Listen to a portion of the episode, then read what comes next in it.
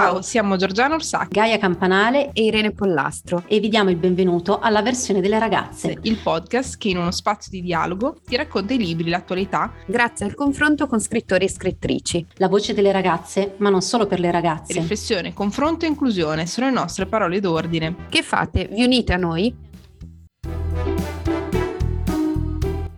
I libri della ragazza di oggi sono Il mito della bellezza di Naomi Wolf, edito recentissimamente nel 2022 per Edizioni Clon, e Specchio delle mie brame di Maura Gancitano, edito sempre nel 2022 per Einaudi.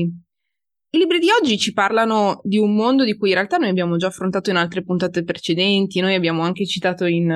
in una puntata precedente Specchio delle mie brame, e sono dei libri che per noi risultano estremamente fondamentali. Parlano di questo grande mostro, il grande elefante nella stanza, un grande elefante che Naomi Wolf mostra, ci racconta proprio nel suo libro eh, pubblicato in realtà per la prima volta nel 1991. Quindi ci troviamo di fronte a un libro, in particolare eh, quello di Naomi Wolf, che non è recente. Ci racconta di che cos'è questo mito della bellezza, ci parla di queste dinamiche interiorizzate che la nostra società aveva e ha ancora, ha ancora ma in forme diverse, proprio legate alla mistica della femminilità, a che cos'è il concetto di femminilità ma attraverso anche, diciamo, scoperchiando questo vaso di Pandora, in cui in realtà si scopre che questo mito della bellezza non è legato veramente al nostro rapporto col corpo, ma è legato soprattutto a delle coercizioni, a delle dinamiche che ci sono imposte dalla società, in quanto proprio legate a dei concetti canonizzati di bellezza, che poi diventano delle trappole, delle trappole che per noi poi sono difficili, che per noi sono state e saranno difficili da smascherare. E infatti i libri come Il mito della bellezza di Naomi Wolf e, lo, e Specchio delle mie brame di Maura Gancitano risultano dei libri fondamentali perché smascherano, tolgono il velo, disvelano questi meccanismi. Sì, Geo, eh, effettivamente è proprio così perché poi uno si rende conto quando li prende in mano e materialmente ci si immerge che da lettrice, almeno a me è capitato, alle volte dici, oddio, ma questa cosa riguarda anche me, questa cosa è successa anche a me, oppure oddio, ma questa cosa la penso anch'io, allora forse è un problema. Quindi mh, effettivamente sono entrambi due saggi che fungono oltre appunto che da costruzione quasi filosofica di quello che è il mito della bellezza, c'è una frase iconica da cui parte Naomi Wolf nel suo saggio che è il mito della bellezza non riguarda affatto le donne, ma gli uomini e il potere, quindi fondando di fatto quella che è l'architrave della sua teoria, e cioè che il mito della bellezza è sostanzialmente una questione di potere e quindi di subordinazione di alcune categorie a delle altre, aiutano appunto anche chi li legge quantomeno a prendere consapevolezza e a farsi delle domande. E secondo me, peraltro, la, la scelta che abbiamo fatto di leggere questi libri, eh, diciamo, in parallelo, oltre che essere stata aiutata dal fatto che sono stati editi di fatto uno dietro l'altro, il mito della, la riedizione del mito della bellezza che per molti anni dopo appunto la sua pubblicazione una trentina di anni fa, è stato introvabile. È stata curata proprio da Maura Gancitano, ehm, autrice di Specchio delle mie brame, e da Jennifer Guerra, che avremo il piacere di avere nella seconda parte di questa puntata,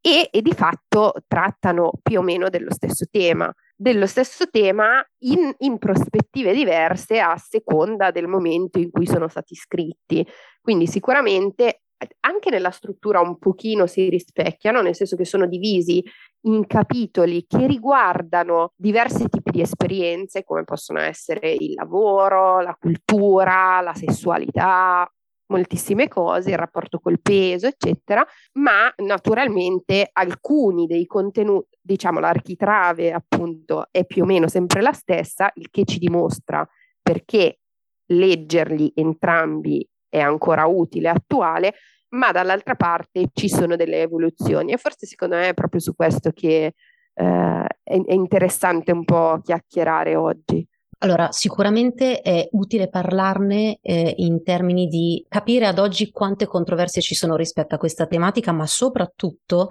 leggendo entrambi i libri, uno può andare a capire da dove nasce tutto ciò, cioè come si è evoluto questo tipo di... da dove nasce il mito della bellezza in un qualche modo, che può sembrare eh, banale, ma quando si tratta di bellezza uno pensa subito al corpo della donna, no? In quanto oggetto, mai soggetto ovviamente, teniamoci, teniamo a precisare questa cosa, ma non si tratta a quel punto di bellezza, ma di potere, di questo canone che è diventato sempre più normativo, uno spazio che più che diventare personale e, o, o privato, dove la donna può agire, ehm, come dire, acquisendo poi forza, coraggio, potere, soldi nel, da un punto di vista storico, intendo dire, lo spazio non è mai stato di questo tipo, ma eh, molto più eh, normativo, dettato da qualcosa di più grande, quindi un potere, lo sguardo maschile, perché poi arriva tutto da lì. È interessante vedere come si è andato a spostare il focus, no?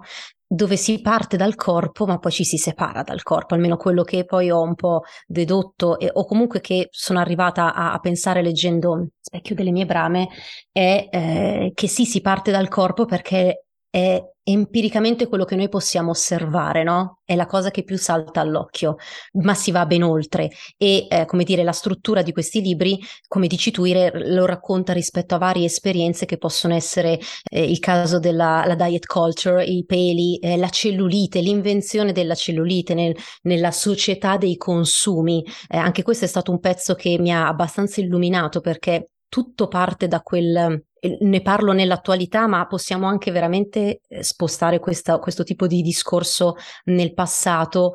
ai tempi anche della scrittura del mito della bellezza. La società dei consumi va a crearci una inadeguatezza, un'insicurezza per far sì che si crei un bisogno e una vendita di sicurezze per creare poi il consumo. Tutto è anche nato da questo tipo di, come dire, illusione di controllo che veniva dato alle donne, no? che poi erano, come dire, il, il target ideale per questo tipo di, di, di, sistema in un qualche modo. Promettevano della felicità attraverso dei beni di lusso, però quello che poi si arriva alla fine della, della, dello specchio delle mie brame è una considerazione che fa Maura Gancitano molto interessante, in cui ci si dice è una linea molto sottile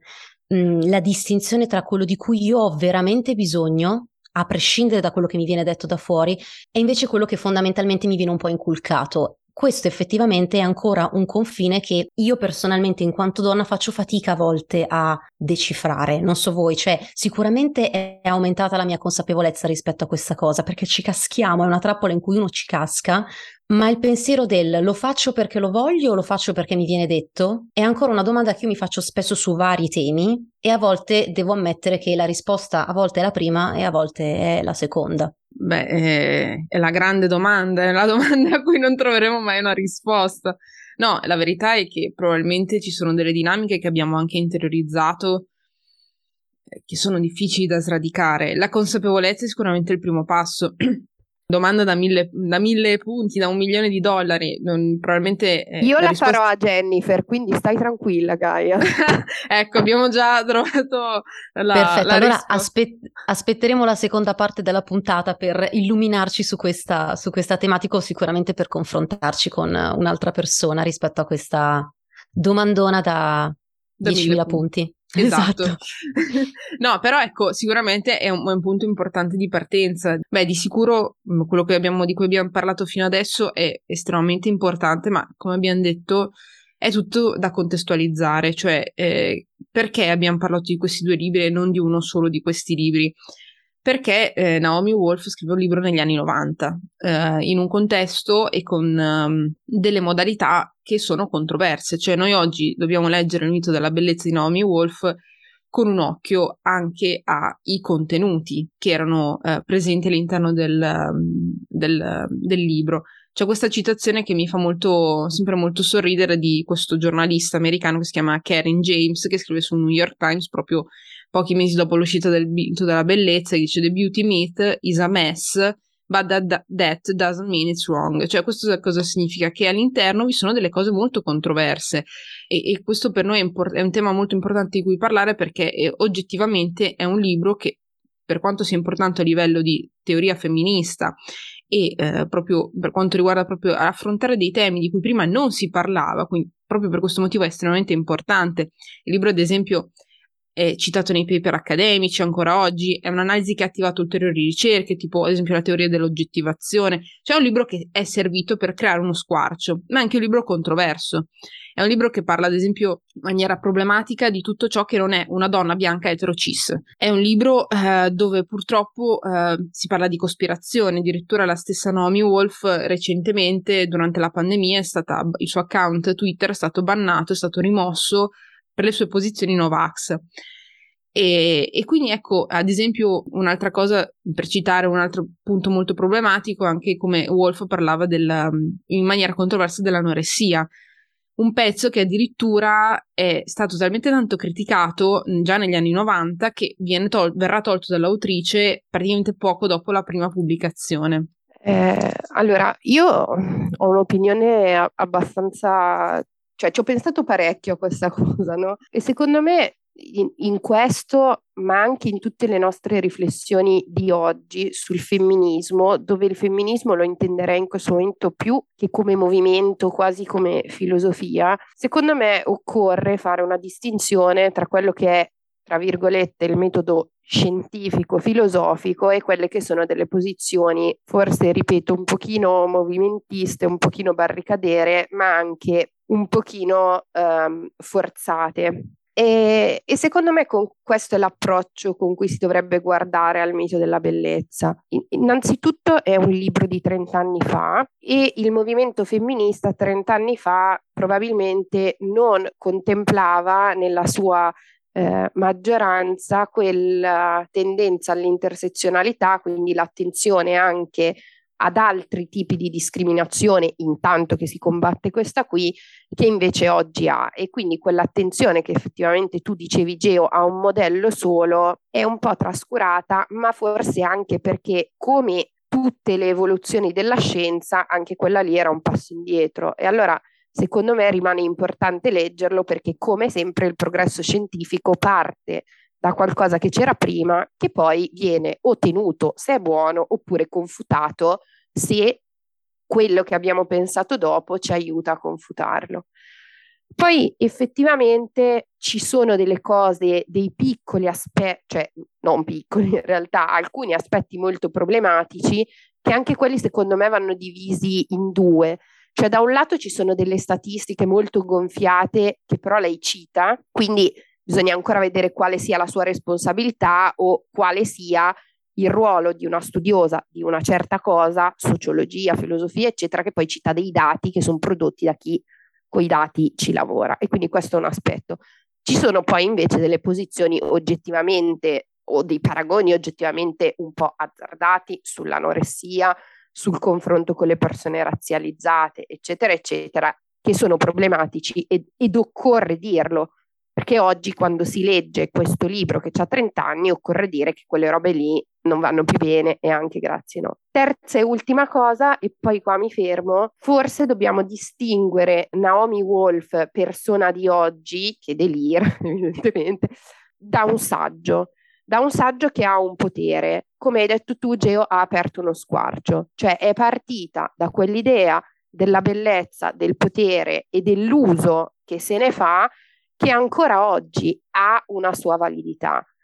Io lo dico sempre perché lo amo, cioè è chiaramente un maschilista, non ha mai fatto niente per nasconderlo, ma per me i suoi libri rimangono dei capolavori. Allora forse anche con questo dovremmo essere in grado di distinguere l'autore dal suo pensiero. Allora, sicuramente è, è come abbiamo capito da, queste, da questi minuti parlando insieme, è un tema scivoloso, complesso, sfaccettato, dove è un po' semplicistico schierarsi a priori in cosa è giusto e cosa è sbagliato. Potremmo parlarne per ore, ma ore non ne abbiamo e direi che a questo punto può aver senso lasciarvi alla bellissima intervista che abbiamo fatto mh, a Jennifer Guerra.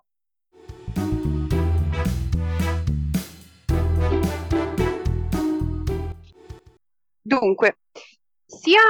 Naomi Wolf che Maura Gancitano, che è la tua co-curatrice nella riedizione del mito della bellezza, partono proprio dalla teorizzazione di questo mito per poi suddividere le loro considerazioni in capitoli che riguardano i vari aspetti della vita delle donne. Si passa dal lavoro alla cultura, dalla sessualità alla violenza, dall'industria del marketing alla percezione individuale. Il punto però sembra essere un po' sempre lo stesso. Il mito è pervasivo, in 30 anni ha solo modificato leggermente il suo messaggio, ma non il suo potere. Infatti, diciamo, per esempio, se prima le creme anti-age servivano per farti apparire bella e per inciso a permetterti talvolta addirittura di conservare un lavoro, per esempio nei casi descritti da Wolf relativi alle giornaliste televisive, oggi queste creme servono per sentirti bene con, con te stessa. Io poi mi sono approcciata alla lettura di entrambi i saggi non solo con l'ottica di mera lettrice, ma anche con la precisa consapevolezza che questa storia mi riguardava in prima persona. In molte circostanze mi sono ritrovata con un sorriso amaro a constatare che quando ero adolescente e certamente meno consapevole di ora, alcune cose hanno condizionato anche me e oggi lo so, come so di averlo realizzato e in qualche modo di essermene liberata. In altre però mi sono trovata a sobbalzare sulla sedia perché alcuni sguardi o i giudizi su alcune cose sono talmente interiorizzati che nonostante il percorso di decostruzione ancora sentivo facevano parte anche del mio immaginario, al punto da farmi di nuovo riflettere su di me e su quanto anche quello che credo consapevole in qualche modo possa essere in realtà ancora e sempre in qualche modo subdolamente condizionato. La mia domanda quindi è da un lato molto semplice quanto forse sarà complicata per te la risposta. Come ci si libera da questo sguardo e soprattutto come possiamo capire se le nostre scelte pur prese all'interno di un percorso di consapevolezza siano davvero nostre o non siano ancora una volta condizionate solo da una diversa narrazione di quello stesso mito che resiste. Insomma, qual è il lavoro individuale che ognuno di noi dovrebbe fare nei confronti di questo mito della bellezza? Allora, senz'altro, diciamo, c'è eh, un, un discorso da fare, secondo me, che riguarda il condizionamento, nel senso che per quanto Naomi Wolf eh, appunto descriva in fondo un sistema di potere, però lo fa, secondo me, eh, tenendo a mente una cosa molto importante, ovvero che questo, questa presa di consapevolezza non deve diventare una colpevolizzazione né nei nostri confronti né nei confronti delle altre donne, perché appunto lei lo dice molto chiaramente, il mito della bellezza serve a creare delle gerarchie, delle divisioni anche all'interno, anche forse soprattutto all'interno del genere femminile. Quindi secondo me è impossibile mh, trovare una linea, tirare una linea tra le nostre libere scelte e eh, i condizionamenti che subiamo. Nel senso, nel libro di Wolf rispetto che al libro di Maura, secondo me ci sono dei passaggi in cui è chiaro che lei ha dei sentimenti negativi verso determinate pratiche della bellezza, come ad esempio la chirurgia estetica, che lei considera essere, diciamo, un passo, un, punto, un po' un punto di non ritorno. Però al di là di quello, al di là di alcuni passaggi, ehm, io credo che sia importante, mh, mm, come dire, sì, avere consapevolezza della pervasività del mito, sì, avere, intraprendere un percorso individuale in cui ci si libera da, certe, da certi costrutti, però eh, questo è anche molto presente nel libro di Wolf, non toglie che nel sentirsi belle, anche nel partecipare a, certe, a certi rituali della bellezza che lei apparentemente condanna, c'è una dimensione di piacere, di desiderio personale, eh, ma anche di bisogno di conformismo in fondo che secondo me non va del tutto demonizzata. Cioè, nel senso, io credo sia impossibile tirare una linea e dire sì, i miei comportamenti sono, eh, chiamiamoli naturali, oppure sono del tutto eh, condizionati, perché in fondo noi viviamo in una società che condiziona tantissimi aspetti della nostra vita e quindi io credo, tra l'altro, il rischio è sempre quello poi di, di, di appunto colpevolizzare la singola persona. La stessa Naomi Wolf, una delle critiche che riceveva più spesso dopo aver scritto questo libro, sia eh, dai suoi detrattori, diciamo, antifemministi, ma anche dalle femministe stesse, era il fatto che lei era una donna molto bella che si truccava, si vestiva sempre in maniera molto elegante ed era sempre, insomma, era la perfetta candidata del mito della bellezza. Però appunto eh, io credo che la forza di questo libro sia proprio nel dimostrare come certe, certi condizionamenti non sono, come dire, non sono possibili da risolvere a, un livello individuale. Cioè sì, possiamo, lei insiste molto sulla presa di consapevolezza personale, su questo percorso, però dice anche chiaramente che sono problemi sistemici e quindi il nostro potere di eh, agire su questi mh, problemi è limitato, se non forse come consumatrici e quindi lì entra in gioco tutto un discorso per cui non so, boicottiamo certe pratiche, non compriamo più da certi marchi, eccetera. Però in fondo il, eh, io credo sia proprio realisticamente impossibile dire eh, innanzitutto liberarsi completamente dal mito, perché come ci insegna Miranda in, um, nel Diavolo Veste Prada, anche se noi facciamo una scelta antiestetica, comunque è una scelta estetica in un modo o nell'altro. E quindi ecco, io credo che sia importante liberarsi, ma questo libro secondo me come obiettivo ha quello anche un po' di fare pace con se stesse, con i sensi di colpa e capire che uh, certe cose sono indotte dalla società e, e quindi possono es- non possono nemmeno essere risolte individualmente. Grazie mille Jennifer. Allora, sulla scia della domanda di Irene ti parto dal concetto di oggettivazione sessuale, che è una forma di eh, deumanizzazione che riduce la persona ad un corpo teso a soddisfare i desideri sessuali e quindi un oggetto da sfruttare e manipolare per porti appunto il mio quesito. Nella società occidentale il corpo femminile è troppo spesso minimizzato a una sorta di appunto gigantesca sineddoche in cui una parte è sufficiente per indicare l'intera persona, che perde poi così la sua integrità psicofisica. Eh, quando si parla di bellezza si parla in automatico di corpo femminile come oggetto frammentato, che deve adeguarsi a un canone che sta diventando sempre più normativo e deciso dagli uomini. Il ruolo dei mass media e della pubblicità è profondamente incisivo in questo processo che porta poi all'auto-oggettivazione e ad una serie di conseguenze come una distorta immagine di sé, di sé in relazione con l'altro, della scarsa alleanza tra donne e anche di ridotta empatia. L'oggettivazione sessuale femminile è quindi un fenomeno sicuramente complesso che richiama diversi fattori di rischio a livello individuale, relazionale e sociale. Sicuramente vi è una crescente attenzione al fenomeno e alle sue conseguenze, ma sembra che ancora non basti per non cadere nella subdola rete del mito della bellezza. Secondo te è possibile allontanarsi da queste immagini mediatiche così potenti e magari anche cambiare la propria dieta mediatica? Quale dovrebbe essere secondo te il ruolo collettivo e la postura dell'intera società contemporanea da prendere nei confronti di un fenomeno che sta diventando così tanto pervasivo? Ma su questo io sono un po' pessimista, nel senso che eh, diciamo Naomi Wolf ci, ci descrive una società che è la società degli anni 90 in cui la pubblicità era forse al suo massimo splendore momento storico, però era anche qualcosa che si poteva più facilmente evitare, cioè nel senso sì, ok, c'erano i cartelloni pubblicitari per strada, c'era la, la pubblicità in tv e sui giornali, però eravamo ancora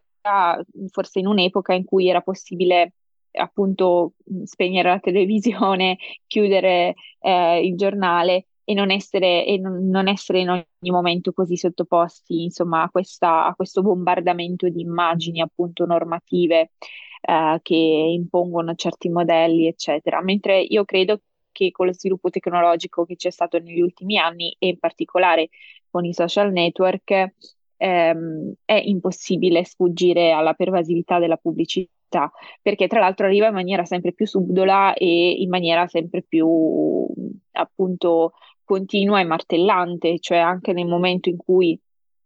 io scorro il feed eh, di Instagram sono, c'è la pubblicità del, direttamente fatta dal marchio, c'è la pubblicità del, dell'influencer, c'è la storia che fa finta di non essere una pubblicità, ma che è una pubblicità. Quindi in qualche modo io credo che um,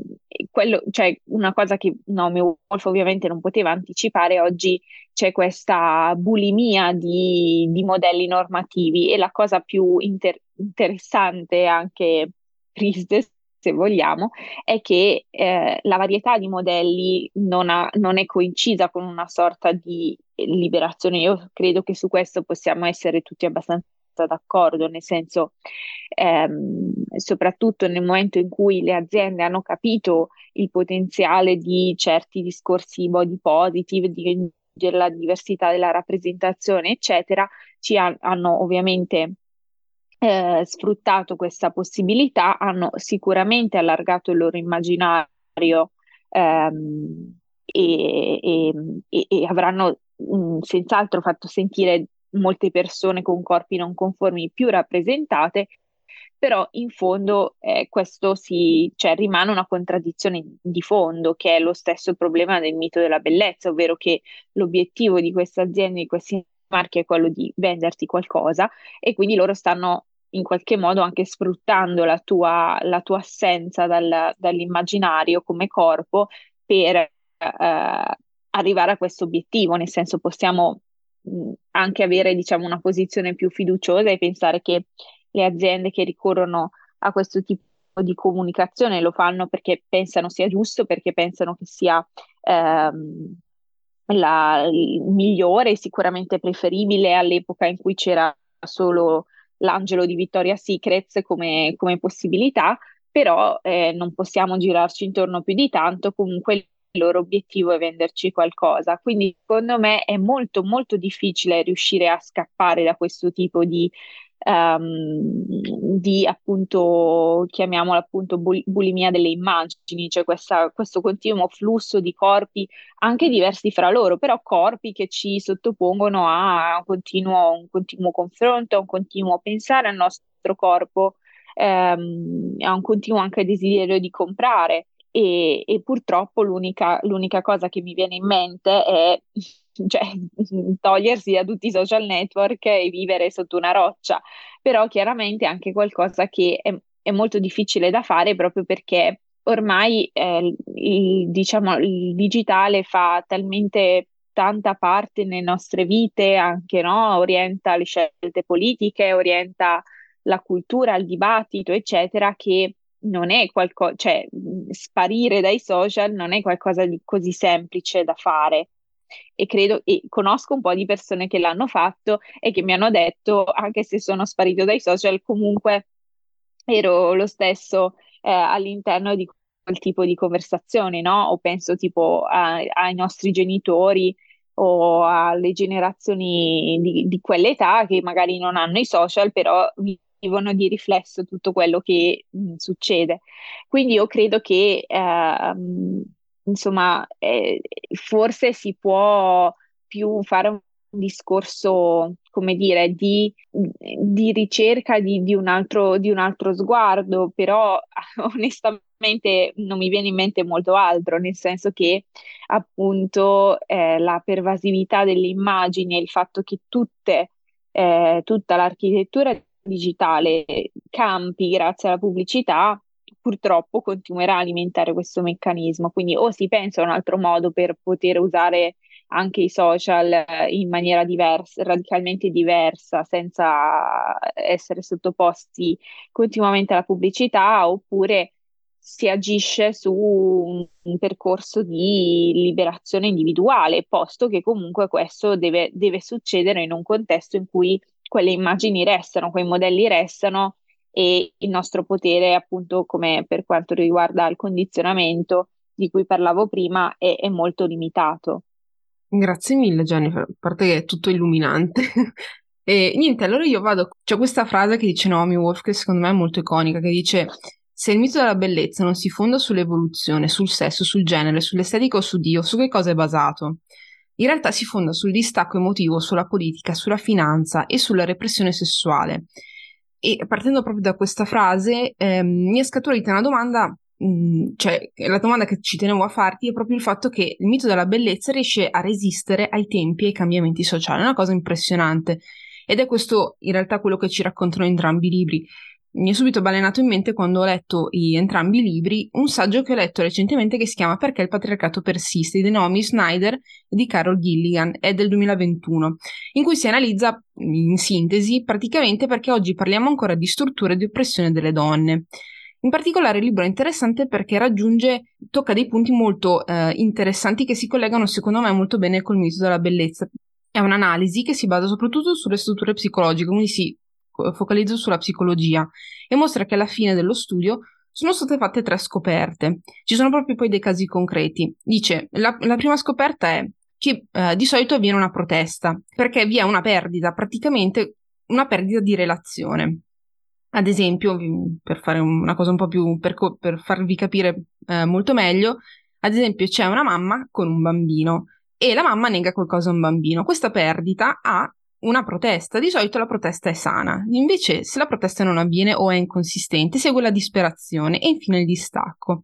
La seconda scoperta che fanno le due studiose è che il distacco ha due forme, eh, che sono due forme in realtà ideali al patriarcato, che sono in realtà proprio risposte patologiche. Il distacco totale che maschera il desiderio di connessione persa, che di solito è la risposta maschile, quindi totale indifferenza, masker- che maschera appunto il desiderio in realtà di una connessione profonda, e il compulsive caregiving, che è di solito la risposta femminile, quindi un intenso desiderio di prendersi cura, la cosiddetta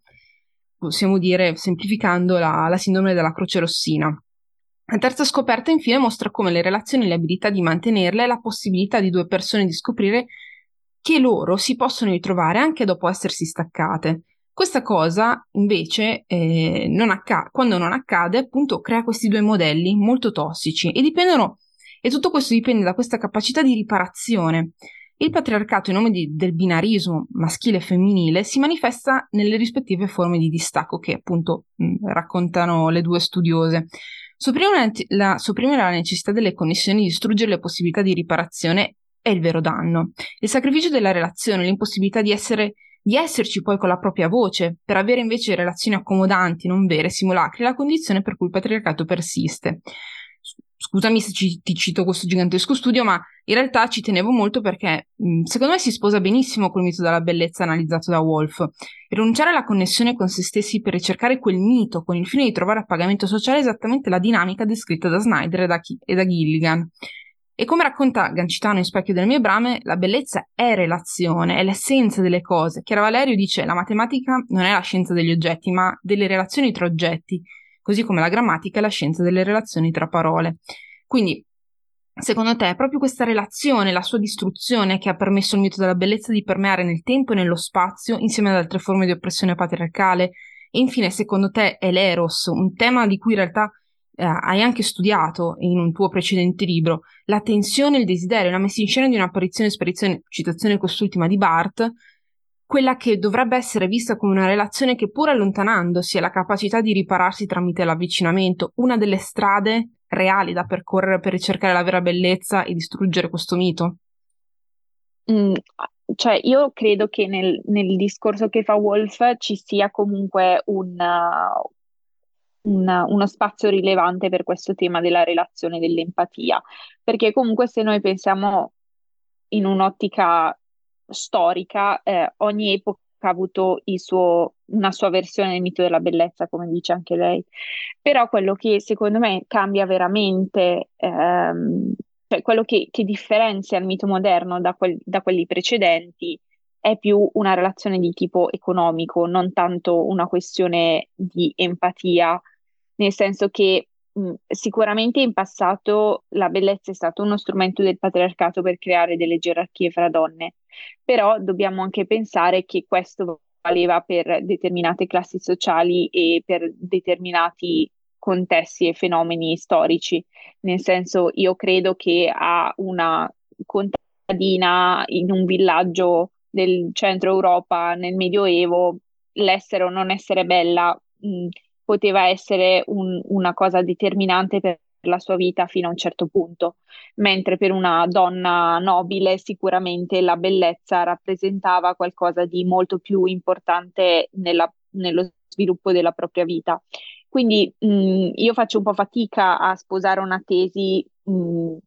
che eh, diciamo riesce a spiegare la pervasività del mito esclusivamente su base psicologica, nel senso che appunto um, sicuramente c'è oggi nell'epoca moderna una, una, una, realtà di questo tipo, però io credo che il discorso che fa Naomi Wolf sia un discorso più sistemico. E uh, non ho letto il libro che, che hai citato, quindi non, non, non, voglio dare giudizi in merito, però secondo me ricercare mh, cause psicologiche, le, le, diciamo, spiegazioni per i comportamenti patriarcali rischia di essere sempre un po' rischioso e lo stesso vale per il mito della bellezza. perché lo dice molto chiaramente Wolf, eh, soprattutto nella prima parte del libro, quella dedicata, diciamo, ai rapporti economici e di lavoro. Cioè il mito della bellezza è uno strumento del patriarcato perché serve a mantenere le donne in uno stato di minorità. E, ehm, e in, questa, in, questa, in questo aspetto, eh, secondo me, la questione del desiderio sessuale, del, dell'erotismo, è una questione quasi marginale rispetto a, al modo in cui la bellezza si articola nelle relazioni, diciamo, eh, personali, interpersonali,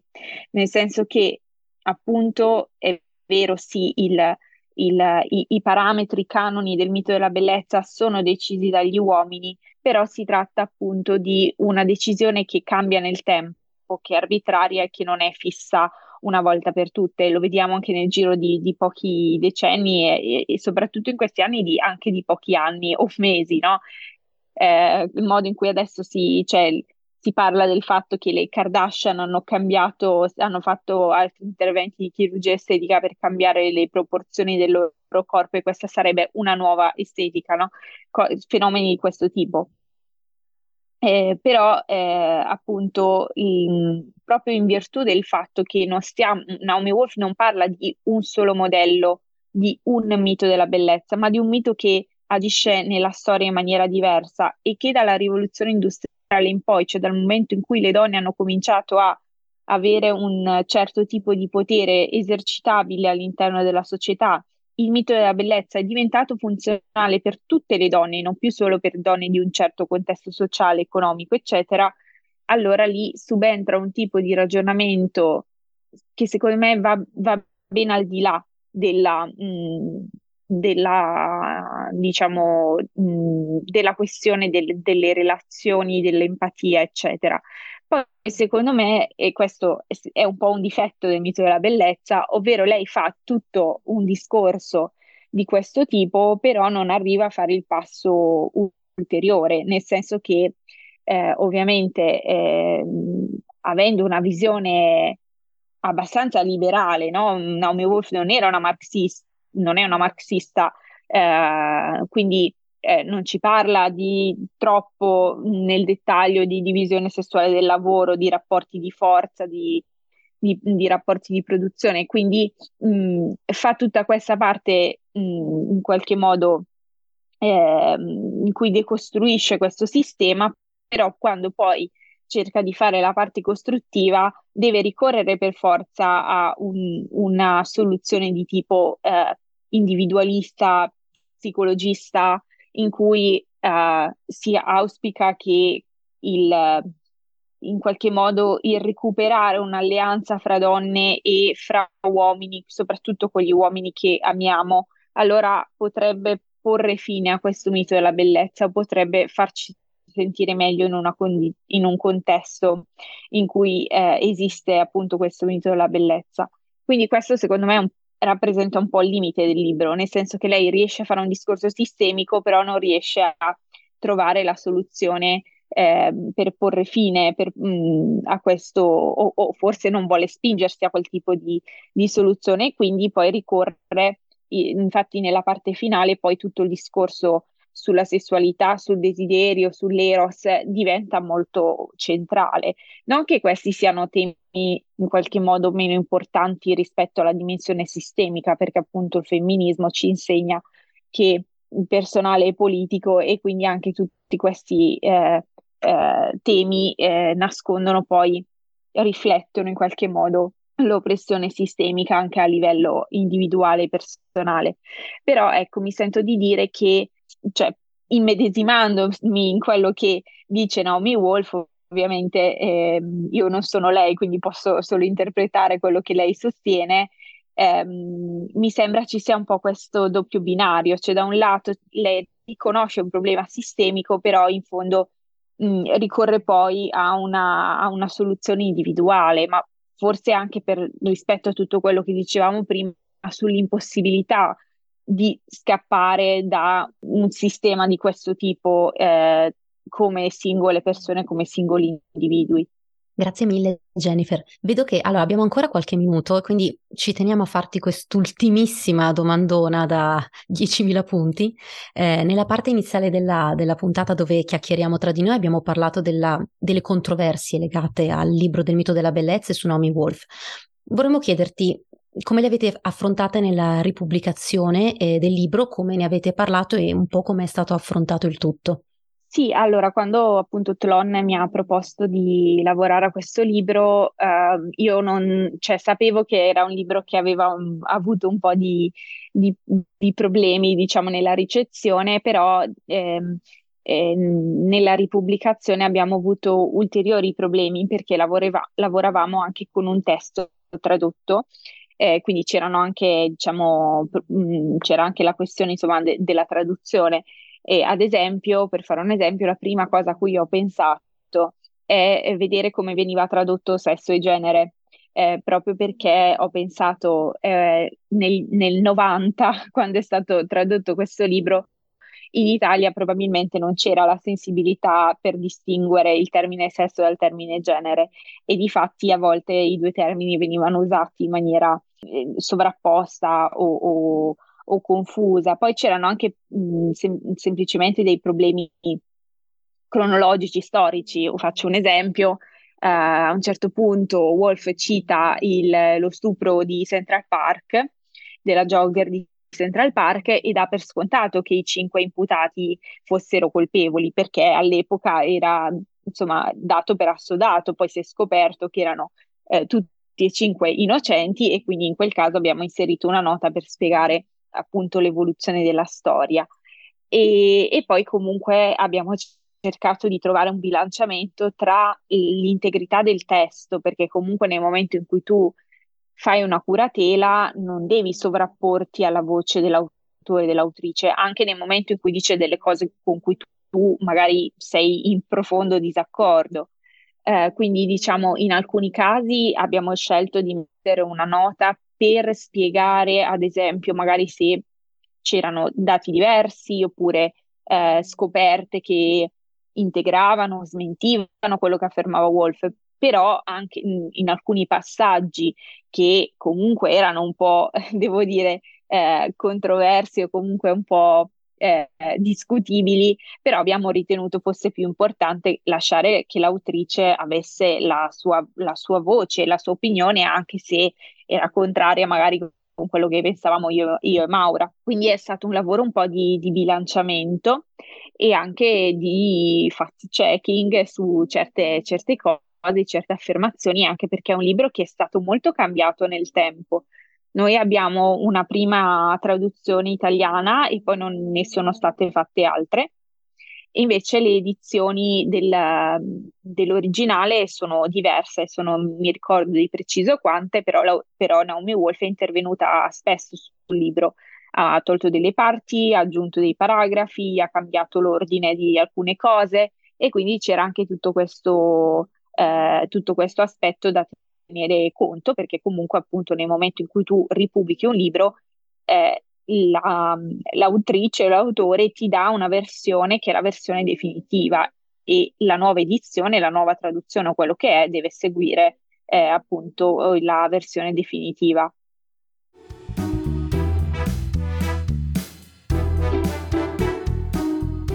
Il mito della bellezza e specchio delle mie brame sono strumenti, libri monumentali, che hanno cambiato e cambieranno ancora il modo con cui noi donne vediamo e stiamo al mondo. Sono un esercizio, un alleato per tutti, tutte e tutte, per imparare ad essere soggetti e non più oggetti. Ma soprattutto sono libri il cui contenuto sono forte, importante, e ci sono subito sembrati la giusta conclusione, la ciliegina sulla torta per dire per quest'ultima puntata di questa seconda stagione. Abbiamo attraversato il mondo del diritto, siamo passati per la lingua, abbiamo toccato il senso delle origini, ma anche affrontato lo sguardo che viene imposto sulle donne. È stato un viaggio incredibile e non possiamo non ringraziarvi per essere stati qui con noi. Grazie.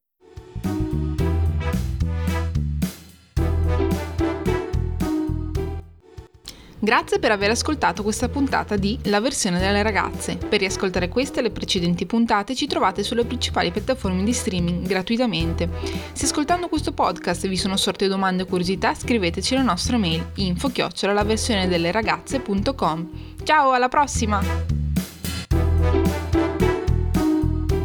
Avete ascoltato il podcast La versione delle ragazze, un progetto ideato da Gaia Campanale, Giorgione Ursacchi, Irene Pollastro ed Eleonora Scialo.